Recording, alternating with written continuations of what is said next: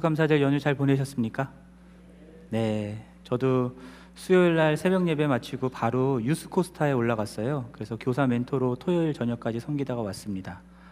어, 젊은 아이들이 어린 아이들이죠. 젊은 아이들이 아니라 어린 아이들이 하나님 앞에 나아가서 예배하고 찬양하고 하는 모습들 보면서 큰 도전 많이 받았고요. 은혜 많이 받았고 또 그 아이들을 섬기느라 온 20대, 30대 선생님들, 또 자원봉사자들, 스탭들 그들을 통해서도 또한 많은 도전과 은혜를 받은 것 같습니다.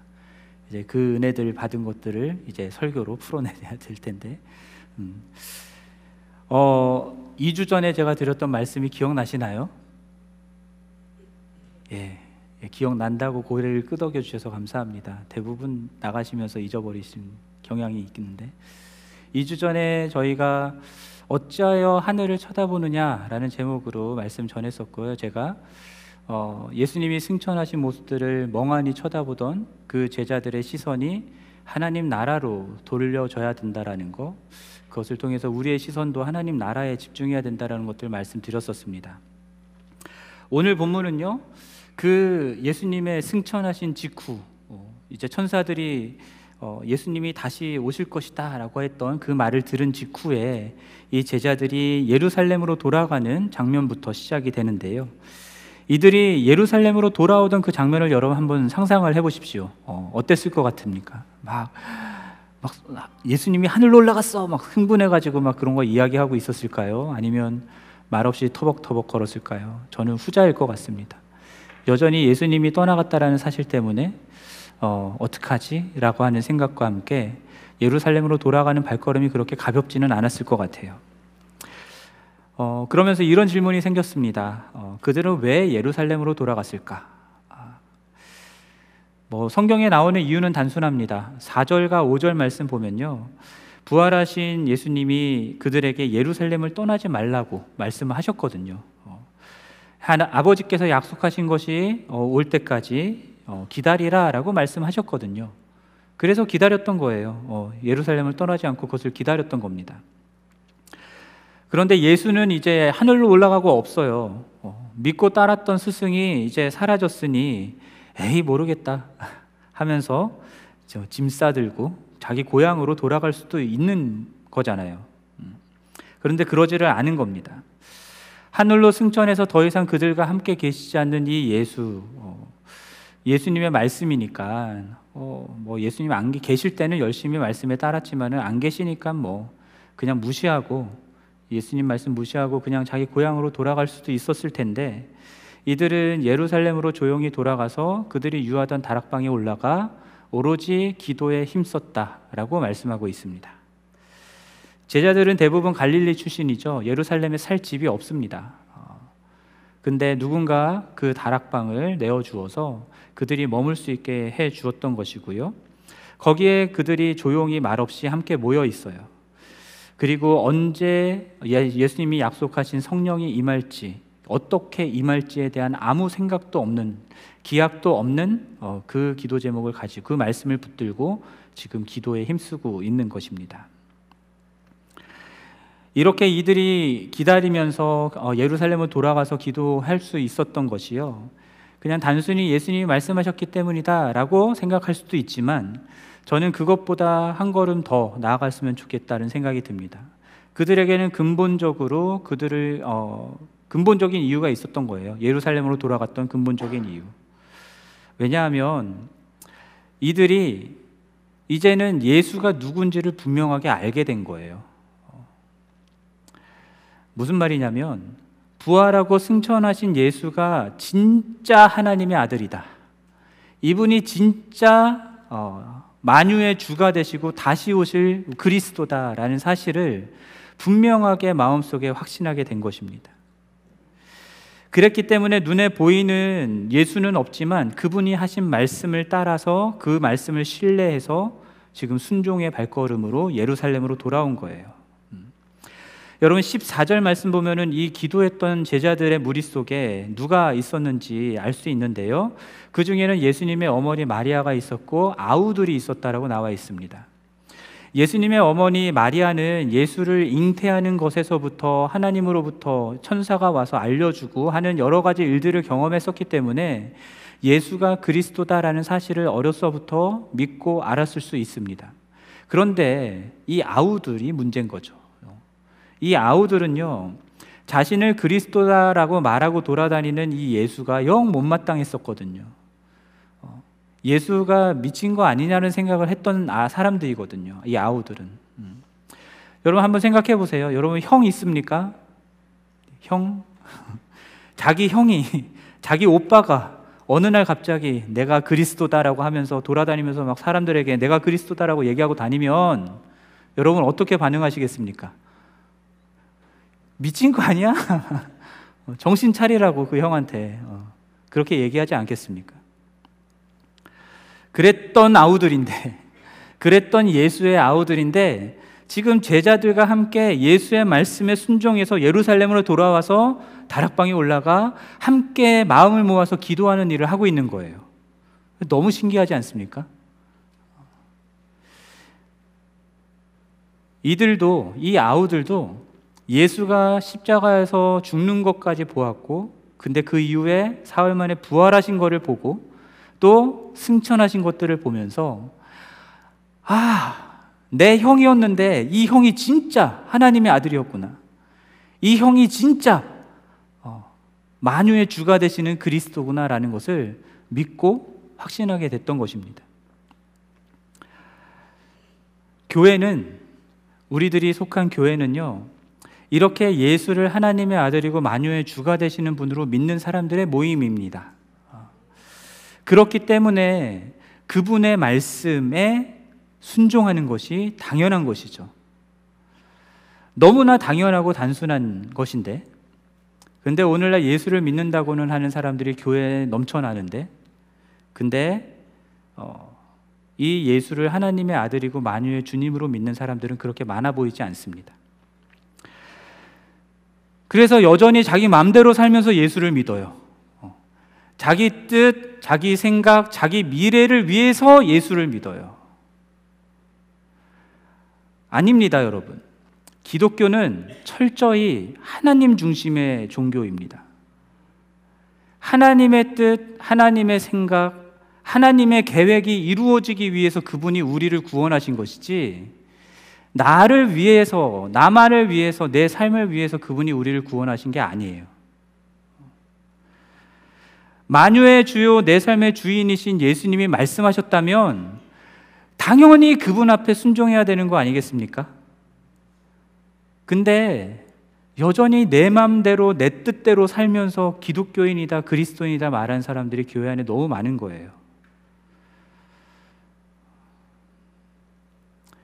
여러분 내 보스가 뭐 하라고 해놓으면 그 기한까지 해놔야 되잖아요, 그렇죠?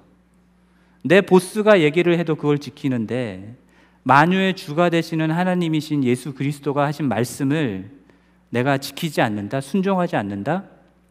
그거는 내가 예수를 만유해 주라 말은 하지만 실제로는 믿, 그렇게 믿지 않는 거라 다름이 없습니다. 그분이 하나님의 아들이라고 믿지만 내가 무시해버려도 되는 존재처럼 믿는 거예요. 그럴 수 없어요. 그리스도인은 그럴 수 없습니다. 그런 하나님을 믿는 거라고 하면은 그냥 우상숭배하는 거랑 다름없어요. 그냥 가서 우상에게 절하고 그냥 그렇게 믿는 거랑 하나님을 믿는 거랑 전혀 다르지 않는 거예요. 산상수훈에서 하나님의 뜻대로 행하지 않는 자는 아무리 주여 주여 해도 하나님 나라에 들어갈 수 없다라는 말씀을 하시죠. 여러분 이 말씀이요 말씀에 순종해야만 들어간다라는 뜻이 아니에요. 말씀에 순종했기 때문에 하나님 나라에 들어간다라는 말이 아닙니다. 예수 그리스도를 하나님의 아들이고 만유의 주님으로 정말로 믿는다면 그분의 말씀에 순종할 수밖에 없는 거고 그분을 그렇게 믿기 때문에 하나님 나라에 들어갈 수 있다라고 얘기를 하는 거예요. 순종하지 않는다?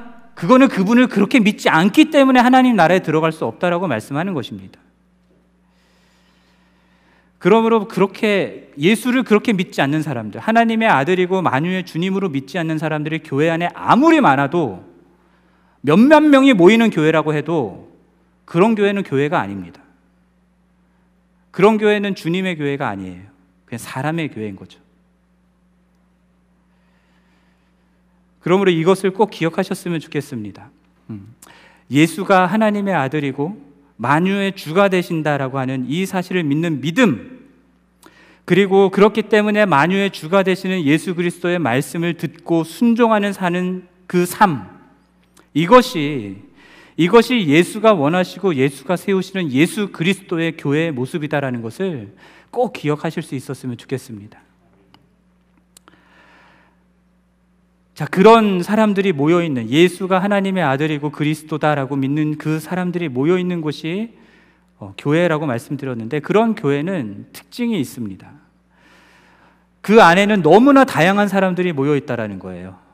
어, 너무나 다양한 다른 서로 다른 사람들이 모여 있습니다. 그게 오늘 본문 속에서도 나옵니다. 오늘 보면 12절 말씀 보면은 안식일에 가기에 알맞은 거리라는 표현이 있거든요. 자, 사도행전의 저자인 누가가 예루살렘으로부터 예루살렘으로부터 감난산까지의 거리를 알려 주는 표현으로 유대인들의 안식일을 지키는 율법을 가지고 표현했다라는 사실에 대해서 여러분 생각해 보신 적이 있습니까? 이 사람은 왜 이렇게 표현했을까? 음. 사도행전은 데오빌로라고 하는 어, 그 사람을 위해서 쓴 책이죠. 1절에 나오는데요. 이 데오빌로뿐만 아니라 당시에 이 사도행전 책을 읽는 사람들은 이 안식일에 가기에 적당한 길이었다라고 하는 알맞은 길이었다라고 하는 이 표현을 들었을 때 아, 그게 어느 정도의 거리구나라는 사실을 쉽게 알아들을 수 있었다라는 거예요. 제가 이 말씀을 드리는 이유는요. 그만큼 이들은 유대교적 문화 속에 살던 사람들이다라는 걸 말씀드리려고 하는 겁니다. 그리고 제자들 역시 유대교적인 문화에 젖어 있었던 사람들이었어요. 사도행전을 잘 읽어보면은 유대교의 적인 문화에 젖어 있었던 이 제자들이 땅 끝까지 복음을 전하게 되는 데 있어서 이 유대교적인 문화가 계속 장벽으로 자리 잡았다라는 사실을 보게 됩니다. 그래서 하나님은 그 장벽을 계속 넘어갈 수 있게 깨뜨리시는 일들을 하세요. 그래서 땅 끝까지 복음이 증거되게 하시죠. 그래서 사도행전 중반 이후로는요, 이방인에게 복음을 전파하는 일을 위해서 뼛속까지 유대인이었던 베드로를 빼고 유대인이긴 하지만 헬라 문화와 헬라어에 능통한 바울이라는 사람을 앞장 세워서 이방인 어, 선교를 하게 하십니다. 또한 유대교의 율법이 요구하는 바를 이방인 그리스도인들에게도 어, 요구해야 하는가라고 하는 이 문제를 결정함에 있어서도 예루살렘 공의회가 함께 모여서 논의하면서 더 이상 그들에게 율법을 요구하지 않는다라는 결정을 내리게 되죠. 제가 장황하게 유대교 문화를 얘기했던 이유는 오늘 이 본문도 유대교적인 문화의 관점으로 봐야 될 부분이 있기 때문입니다. 13절, 14절 말씀 보면 여러분 무엇을 발견하십니까? 어, 제가 조금 전에 말씀드렸던 것처럼 그 유대 이 교회는 정말 다양한 사람들이 모인다고 했잖아요. 그럼 모인 사람들의 종류를 한번 보십시오. 어, 제자들이 있고 여인들이 있고 예수의 어머니 마리아와 아우들이 있고 이렇게 나와 있는데요. 이거를 보면서 유대교적인 문화 뭔가가 드러나는 게 있습니까? 찾으실 수 있겠어요? 음. 여자들이 있어요. 여자들이 그들과 함께 기도하고 있었다라는 것이 특별한 점입니다. 유대 문화에서 여자는 헬라 문화에서보다는 그래도 나은 지위를 가진 사람들로 여겨졌는데요. 하지만 남자들에 비해서 교육도 덜 받았고요. 가정과 자녀를 양육하는 그 일에 그 역할을 강조했었습니다. 아내와 어머니 역할에 충실하기 위해서는요. 율법에서 무엇 무엇을 하라라고 얘기했던 계명들도 지키지 않아도 어, 됐었던 사람들이 바로 여자들입니다. 유대인 남자들은 기도할 때에 나를 여자로 창조하지 않아서 감사합니다라는 기도를 했다고 하죠. 이것은 여자를 비하하기 위해서라기보다는 남자에게 더 많은 율법적 의무를 주셨고 그만큼 더 많은 복을 어, 주셨기 때문에 특권을 주셨기 때문에 그거에 대한 감사의 의미로 그렇게 기도를 했다고 해요. 자, 이러한 유대교의 율법적 문화 속에서 남자와 여자는 회당에 모인다 하더라도 따로 기도했습니다. 그래서 회당에서 커튼 또는 벽을 치거나 또는 여자를 위한 발코니를 따로 마련해서 기도를 했었다고 합니다. 예전에 한국에서도 그렇게 했었죠. 그것을 경험하셨던 분들이 이 자리에도 있을 겁니다. 그러니 오늘 본문에서 제자들이 여자들과 함께 마음 모아서 기도했다라고 할 때에요. 여러분 떠올리셔야 되는 게 이들은 같은 공간에 있었지만 분리돼서 구분돼서 함께 모여서 기도했다라는 것을 생각해야 되는 거고요. 그렇지만 말씀드렸던 것처럼 유대 문화에서 여자들은 가정과 자녀 양육이라는 것에 훨씬 더 우선순위를 둔 삶을 살아야 했기 때문에 심지어 율법의 의미로부터도 자유로운 면이 있었잖아요. 그렇다면 당시의 유대 문화를 생각해 볼 때 지금 이 여인들은 왜 여기에 와 있는 걸까요? 집에 가서 가정을 돌봐야죠. 자녀를 돌봐야 되고. 근데 이 여인들은 왜 여기 와서 오로지 기도하는 일에 함께하고 있었을까라는 점을 제가 의아하게 여긴 것입니다. 이 사실이요, 뭐 여러분들 여기 계신 어, 여자분들 뭐 이제 가정을 내팽겨치고 교회 일하고 기도하는 일에 전념하라는 얘기가 아니라요. 이 공동체가 이 공동체가 남자든 여자든 상관없이 함께 마음을 모아 기도하는 공동체였다라는 것을 말씀드리기 위해서 이 말씀을 드리는 거예요. 남녀의 차이만 없던 공동체가 아니라요. 여기 보면은 셀롯인 시몬이 나오잖아요. 셀로디는 열심당원이라고도 하고 열혈당원이라고도 하는 사람이죠. 로마 제국에 의한 유대의 그 지배를 무력으로 뒤엎고자 했던 사람들입니다. 열광적인 애국자 집단이죠. 로마의 요인들을 암살하거나 이 세리와 같은 친로마 성향의 사람들을 처단하는 일들을 했던 사람들이에요. 극렬 민족주의자들. 일제 시대로 따지면 의열당 같은 사람들이죠. 그런데 마태, 마태가 누굽니까? 세리, 로마의 앞잡이고 민족의 원수인 세리였잖아요. 당연히 열심당원인 시몬은 마태를 싫어했을 겁니다. 개인적인 성향으로는 절대 용납할 수 없는 사람이었겠죠. 3년간 예수님과 함께 따라다닐 때에는 예수님 때문에라도 개인적인 성향을 누르면서 참을 수 있었겠지만 지금은 예수님이 안 계신데 에잇 하고 자기 생각대로 처단할 수 있었을 법도 한데 그러지 않는다라는 거예요. 오히려 지금 마음을 모아서 함께 기도에 힘쓰고 있다라고 하는 겁니다.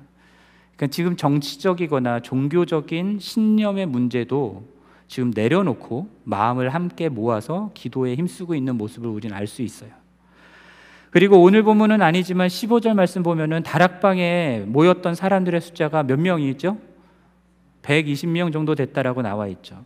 이게 뭐 항상 그 자리에 120명이 모였다라는 뜻이라기보다는 이제 15절 이후에 나오는 일들이 일어났을 때 120명 정도가 모였다라고 우리가 이해하는 것이 맞는 것 같습니다.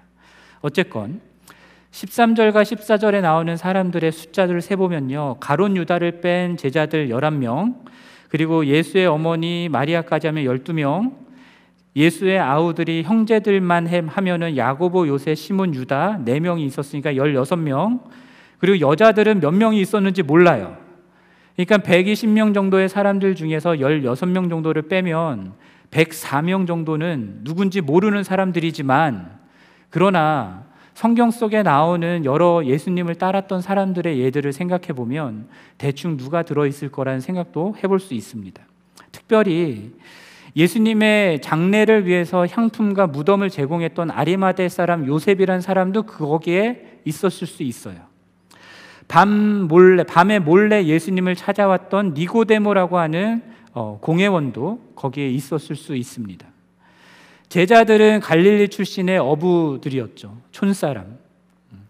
하지만 방금 말씀드렸던 아리마대 사람 요셉 엄청난 부자고 어, 사내들인 공의회 엄청난 지위를 가지고 그리고 권력을 가진 사람인데 근데 이 사람들도 지금 이 공동체에 함께 모여서 마음을 같이하여 오로지 기도하기에 힘쓰고 있었다라는 것을 생각해 볼 수 있습니다. 알렌 크라이더라는 사람이 쓴 초기 기독교의 예배와 복음 전도라는 책이 있어요. 그 책을 보면은 초대 교회는 부와 사회적 지위, 서열, 나이, 인종 이런 것에 따라서 차별을 당연시하던 당시의 문화와는 전혀 다르게 모두를 차별 없이 포용하는 공동체였다라는 이야기를 합니다. 그런 공동체였기 때문에 어, 그 당시에 이교도 이방 종교를 믿던 세실리어스라는 사람이 이 초대교회에 대해서 이렇게 묘사를 해요. 의심스럽고 죄인으로 낙인 찍힌 무법자들의 패거리들이다. 무식한 남자들과 갈릴리 촌 사람들, 무식한 남자들과 쉽게 현혹되는 여자들까지도 그 중에서도 가장 낮은 부류의 쓰레기들이 어중이 떠중이 모여 불경건한 음모를 꾸미고 있다. 당시 초대교회를 이렇게 묘사했어요. 이교도가 교회 안에 있던 사람이 아니라 교회 밖에 있던 이교도가 그렇게 묘사를 한 겁니다. 그러니까 당시 교회는 사회에서 가장 소외되고 어, 했던 사람들이 모여 있었던 거죠. 여성과 어, 노예들도 있었고 쓰레기 하치장에 버려진 사생아들까지도 걷어들이면서 포용하는 공동체였던 거예요. 그리고 그들조차도 교회 안에서는 자신의 목소리를 낼 수 있었다라는 겁니다.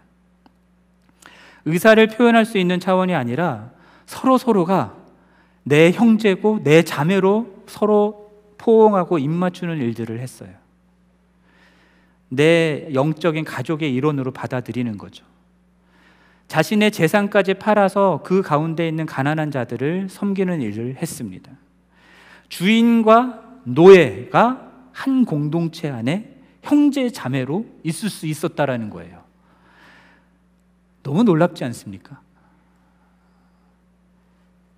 마가의 다락방에 모여서 기도하던 이 초대교회 무리들이 이렇게 다양했다라는 것을 말씀드리고 싶어서 이 얘기를 하는 거예요. 남자와 여자가 함께 있고 신분과 부의 차이가 큰 사람들이 함께 있고 정치적이고 종교적인 신념이 다른 사람들이 함께 있고 그런 주인과 노예가 함께 있고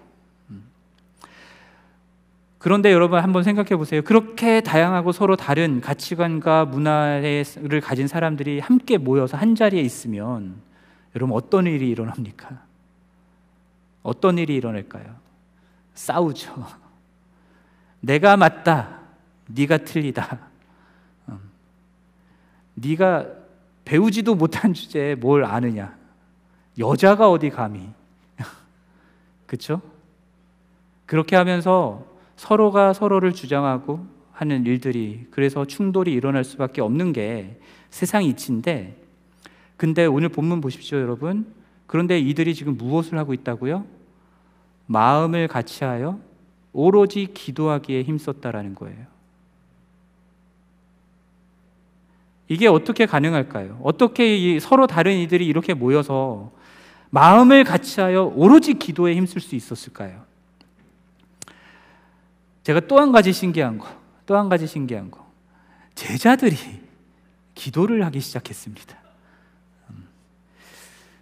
왜냐하면, 왜 이게 신기하냐면, 예수님이 이 땅에 계신 동안에 제자들이 복음서에서 기도했다라는 기록이 단 한 번도 나오지 않아요. 특별히 제자들이 마음을 모아 함께 기도했다? 이런 기록 복음서에 나오지 않습니다. 분명히 이들은 유대인이었잖아요. 유대인들은 하루에 시간을 정해서 기도하는 사람들이에요. 습관적으로 분명히 기도를 했을 겁니다. 개인적으로 집에서 했을 거고, 성전에 올라가서도 하고, 회당에 나가서도 하고.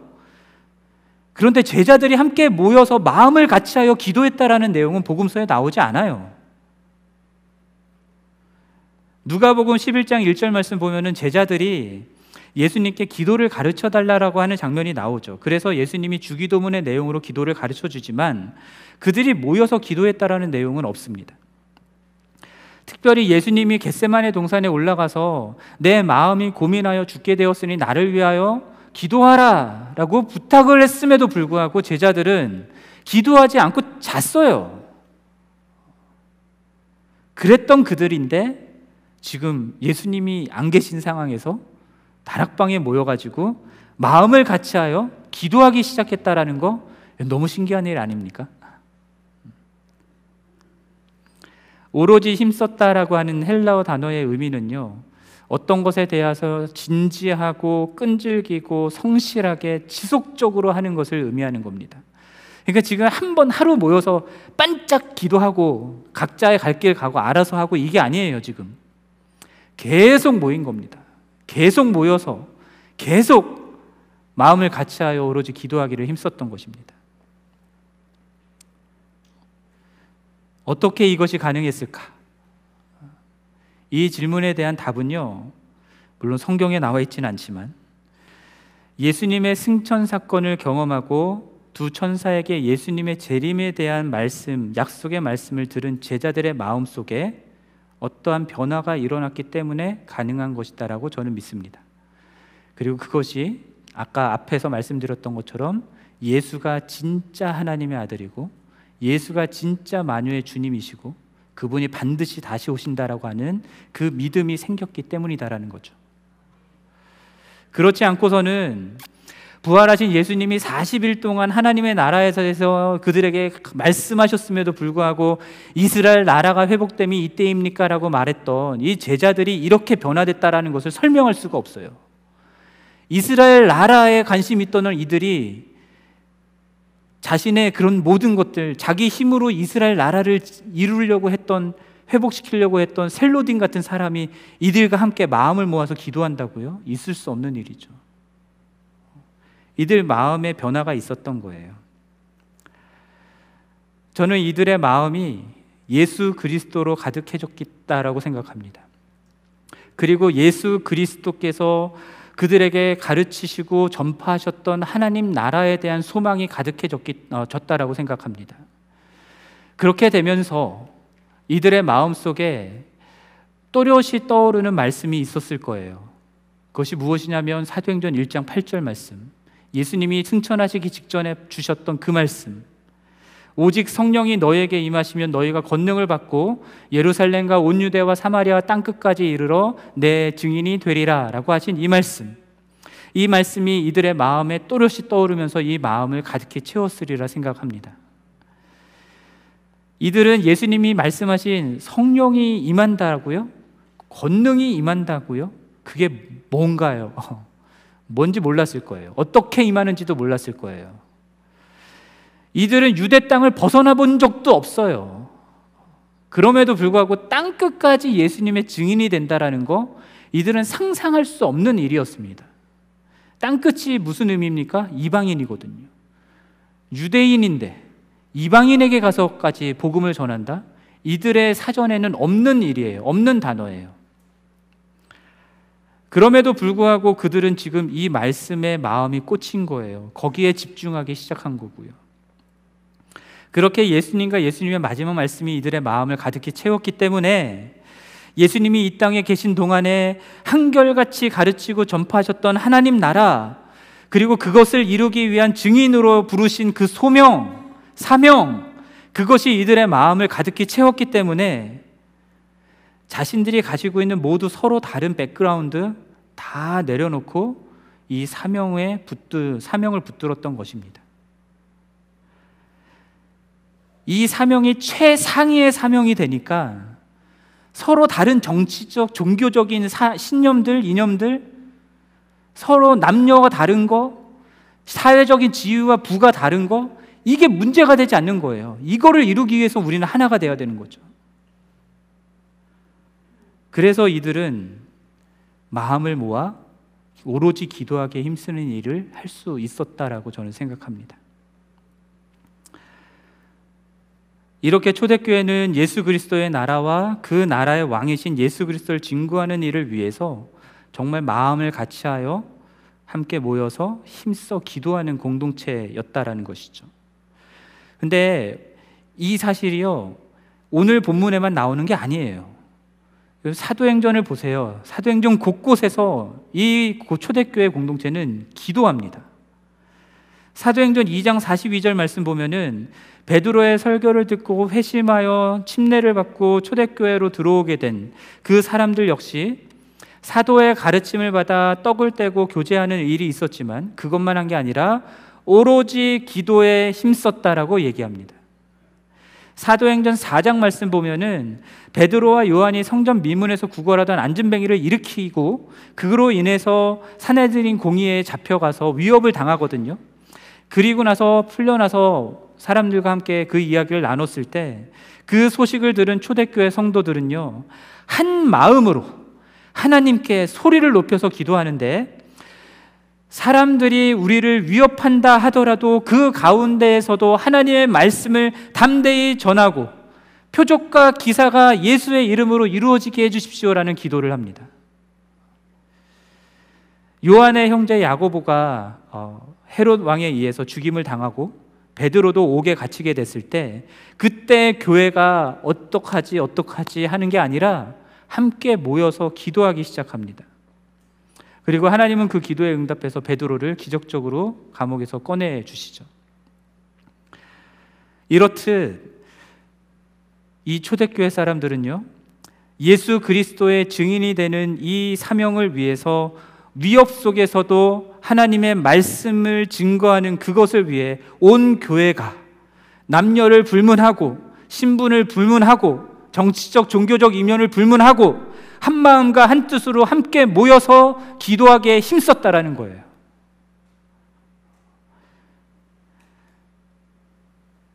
우리들은 서로가 다 다르죠. 어, 우리들은 다 다릅니다. 서로 다른 배경, 다른 직업, 어, 배운 것도 다르고 서로 다른 관심사, 서로 다른 생각들을 가지고 있죠. 서로 다른 선호도 있고. 그래서 생각하는 성경 해석하는 것도 다 달라요. 같은 본문을 보는데 다 다르게 해석해요. 다 다르게 적용하고. 당연합니다. 그거를 다 통일 막 획일적으로 만드는 게 하나됨이 아니에요. 그거는 그 서로 다양하다라는 것은 부정할 수 없는 사실입니다. 그럼에도 불구하고 서로 다른 것들을 뛰어넘는 최상위의 사명, 그 유일한 주제가 있다고 한다면 만유의 주가 되시고 만유를 통일하신다고 하는 예수 그리스도밖에 없는 겁니다. 그 예수 그리스도를 증거하며 이룰 하나님의 나라, 그 하나님의 나라를 위한 사명, 그 사명을 위해서 우리들은 마음을 함께 모을 수 있는 거예요. 서로 다르지만 함께 마음을 모아 오로지 기도에 힘쓸 수 있는 것입니다. 만약에 이것에 마음이 모아지지 않는 교회라고 한다면 여러분, 그건 교회가 아니죠. 그건 뭔가 문제가 있습니다. 이것에 마음이 모아지지 않는 교회라고 한다면 성령이 내주하고 성령의 인도 내주하시는 성령의 인도하심을 따라서 순종하는 공동체일 수가 없는 것이죠. 하나님의 나라를 이룰 마음도 없고 혹 있다, 있다 하더라도 우선순위에서 밀려난 그래서 내 삶을 더 우선시하는 그런 교회라고 한다면 그런 교회를 통해서 하나님은 영광을 받으실 수가 없습니다. 사랑하는 성도 여러분, 제가 너무 진지하게 설교를 하다 보니 여러분들이 막 표정이 다 굳었는데 원래 제 은사가 그렇습니다. 예, 분위기를 확 다운시키는 은사가 있는데 어, 어, 너무 웃으시면은 인정하시는 거잖아요, 그렇죠? 근데 여러분 옆에 좌우에 있는 분들 한번 쳐다봐 보세요. 좌우에 누가 계십니까? 부부들 말고 다른 사람들, 부부들 말고 다른 사람들. 또 다시 진지한 질문 하나 던질게요. 여러분이 방금 쳐다봤던 사람과 함께 마음을 함께 모아서 오로지 기도에 힘썼던 기억이 나십니까? 나십니까? 아니 김용호 집사님 말고. 우리 여기 있는 이영진 형제, 오소희 자매. 함께 그렇게 기도했던 기억이 나십니까? 어, 그랬던 기억이 희미하게 있는 것 같은데 한 20년 전, 30년 전?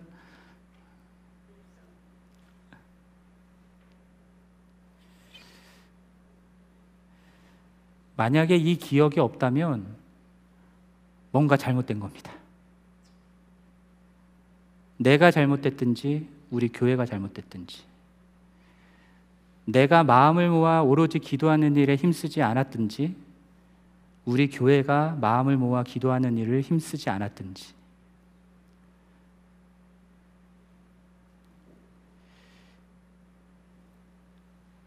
여러분 잘못된 것을 알았으면 고쳐야죠. 그냥 그 상태 그대로 계속 신앙생활에 나가시면 안 됩니다. 그냥 계속 그렇게 가면은 주님이 원하시는 교회는 소원해지는 거죠. 우리의 모든 생각, 내가 나의 익숙한 문화, 내 가치관, 그 모든 것들을 일단 내려놓고 예수가 다스리는 하나님의 나라를 위해서 마음을 모아 기도에 힘쓰는 공동체, 그런 공동체를 이루기 위해서 여러분 결단해야 될 때라고 생각합니다. 여러분 예배 후에 나가실 때 이제 아시는 분들과 함께 만나서 식사도 하고 하실 거잖아요. 음. 그럼 만나서 무슨 이야기들 하십니까? 어, 느 어디가 맛집이래 우리 가시면 같이 가자. 음. 어디 가니까 너무 좋더라. 어. 내가 어느 유튜브를 봤는데 그거 너무 재밌더라. 이런 좋은 건강 상식이 있어 막 하면서 그런 얘기들 많이 나누실 수 있을 텐데 그런 것들을 나누지 말라는 얘기는 아닌데요. 여러분 이런 이야기를 하신 적은 있습니까? 우리 한번 같이 기도하자. 식당에서 만나시는 함께 식사하시는 분들과 함께 이야기하는 거 좋은데 그분들과 단 한 번이라도 우리 같이 기도하자. 마음을 모아서 같이 기도하는 일 한번 해보자라고 해보신 적 있으십니까? 해야 돼요. 그게 교회예요. 그거가 이상하고 어색한 공동체라고 하면은 그건 뭔가 이상하잖아요. 문제 있잖아요.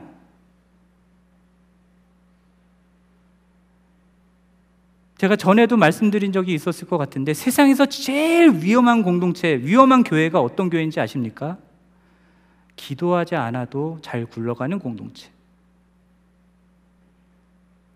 그거는 하나님이 주인이 된 교회가 아니라 사람의 경험과 사람의 시스템이 주인이 된 공동체이기 때문입니다. 교회가 마음을 같이하여 오로지 기도에 힘쓰지 않는다?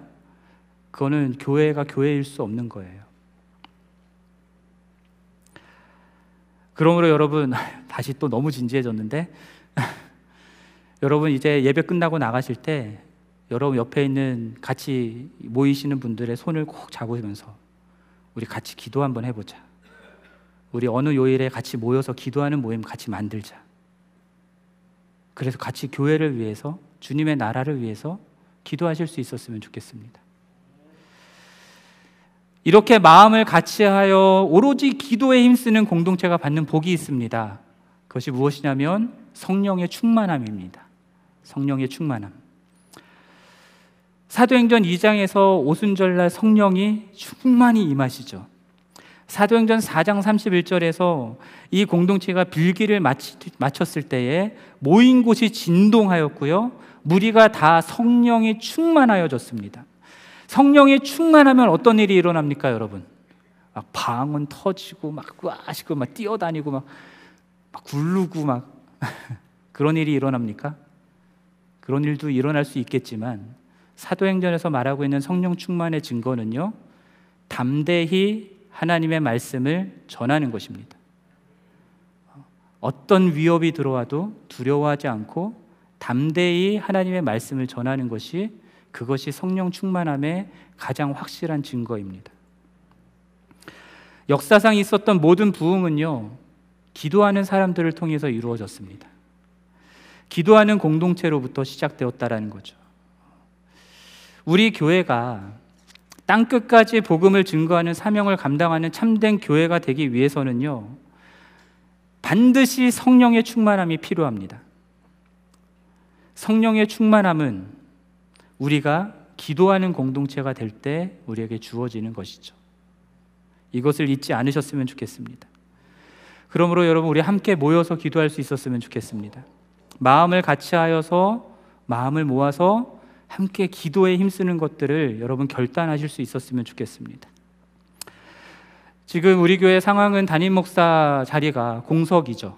어, 청빙을 해야 하는 이 일 때문에 많은 분들이 청빙에 대한 마음들을 많이 두고 계실 거라 생각합니다. 청빙이 잘 이루어져서 좋은 목사님을 모시고 와야 되죠, 당연히. 그것을 위해서 우리 기도해야 됩니다. 그런데 저는 청빙을 잘하는 것보다 더 중요한 일이 있다고 생각합니다. 그것이 무엇이냐면 하나님 나라를 이루는 증인의 사명을 감당하는 것이죠. 여러분, 청빙을 왜 잘해야 됩니까? 하나님 나라를 증거하는 그 일을 위해서 잘해야 되는 거잖아요. 청빙을 잘해서 좋은 목사님 오면은 내가 만족하는 게 아니라 나 좋은 그런 설교 듣고 교회 생활 하니까 너무 좋다. 이게 아니라 좋은 목사님을 모셔서 하나님의 나라가 이루어지는 그 사명을 위해 온 교회가 함께 나갈 수 있게 하기 위해서 청빙이 잘 이루어져야 되는 거잖아요. 그러니까 우리가 초점을 놓치지 않았으면 좋겠어요. 하나님의 나라, 예수 그리스도, 그분의 주신 사명, 이거가 최우선순위에 있고, 이거를 이루기 위한 그 하나의 수단으로 청빙이 쓰임 받아야 되는 거라고 저는 믿습니다. 복음을 말로 전하는 거 너무 중요하죠. 여러분 말로도 복음을 전하셔야 됩니다. 근데 저번에도 말씀드렸지만 복음을 말로 전하면 뭐 합니까? 교회가 교회가 아닌데. 우리 교회의 머리 대신 예수 그리스도의 말씀과 뜻에 따라서 온전히 순종하는 교회가 되지 않으면 복음을 전해도 교회로 데려오면 뭐 합니까?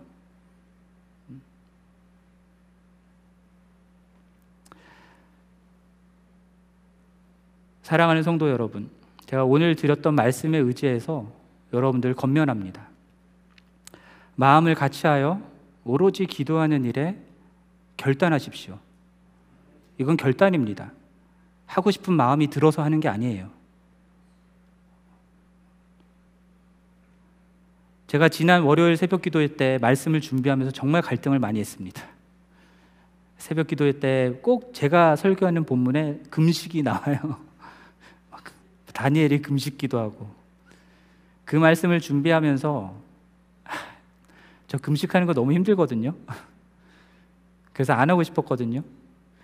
근데 금식을 하기로 작정을 하고 설교단에서 그것을 선포했습니다.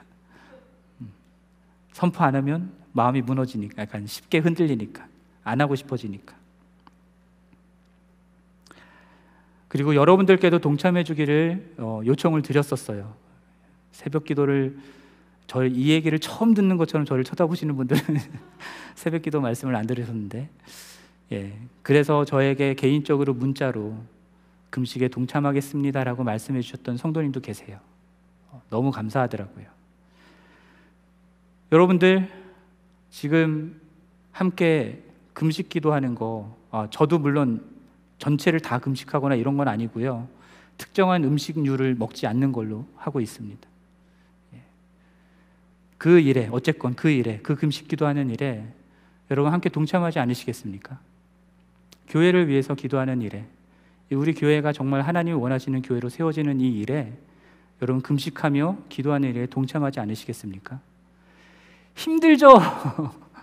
금식하는 거 너무 힘들어서 난 못해요. 어, 라고 하실 수도 있겠지만 주님이 여러분 마음 가운데 감동을 주신다면 그 감동에 순종하는 것이 우리 주님을 정말 주님으로 인정하는 것이잖아요. 여러분의 믿음을 나타내는 것입니다. 근데 정 건강상의 문제나 정말로 너무너무 힘들어서 금식을 못 하신다고 하신다면 여러분 개인적으로 시간을 정해서 교회를 위해 기도해 주십시오. 하루 중 특정 시간을 정해서 알람을 정해 놓고 그 시간에 알람이 울리면 내가 어디에 있건 일을 하고 있건 뭐든 뭘 하고 있건 잠시라도 잠시라도 하나님 우리 교회를 위해 기도합니다 하면서 짧게라도 1분이라도 기도하는 이 기도에 함께 동참해 주시기를 권면드립니다. 그리고 가능하다면 새벽 기도에도 좀 나와 주십시오. 음. 새벽 기도 아침에 너무 힘들어요. 새벽에 일어나서 일 가면 얼마나 힘든지 아세요? 알아요. 예. 저도 중학교 때부터 새벽 기도를 나갔었습니다. 우리 어머니 따라서. 거기 갔다가 학교 가면은 맨날 졸아요. 알아요. 힘든 거 알아요. 그렇지만 계속 하라는 얘기가 아니라요. 여러분, 특정 기간을 정해서 교회를 위해서 하나님 나라를 위해서 그 정도 헌신하실 수 있어야 되는 거 아닙니까? 직장 가기 때문에 뭐 아이들 때문에 할 수 있어요. 우리 교회 새벽 기도 6시에서 6시 30분까지입니다. 조금 일찍 나와서 새벽 기도하고 직장 가셔도 되잖아요. 물론 힘든 거 알아요. 하지만 그런 결단과 헌신이 있어야 된다라고 저는 생각합니다. 그것도 힘들다. 그러면 토요 새벽 기도회라도 나와주세요. 토요일 날 새벽에 나와서 우리 마음을 같이 해서 교회를 위해서 함께 기도할 수 있었으면 좋겠습니다. 제가 지금 청빙을 위해서 기도하라고 말씀드리는 게 아니에요. 청빙을 위해서가 아니라 우리 교회가 정말 하나님 원하시는 하나님 나라의 사명을 이루는 그런 교회로 세워지기 위해서 성령의 충만함이 필요하기 때문에 마음을 함께하여 오로지 기도하는 일에 힘써 달라라고 요청드리는 것입니다.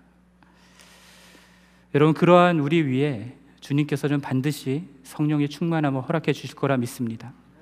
그리고 그 성령의 충만함을 힘입어서 땅 끝까지 예수 그리스도의 증인된 사명을 감당하는 우리 모두가 되리라 믿습니다. 함께 기도하겠습니다.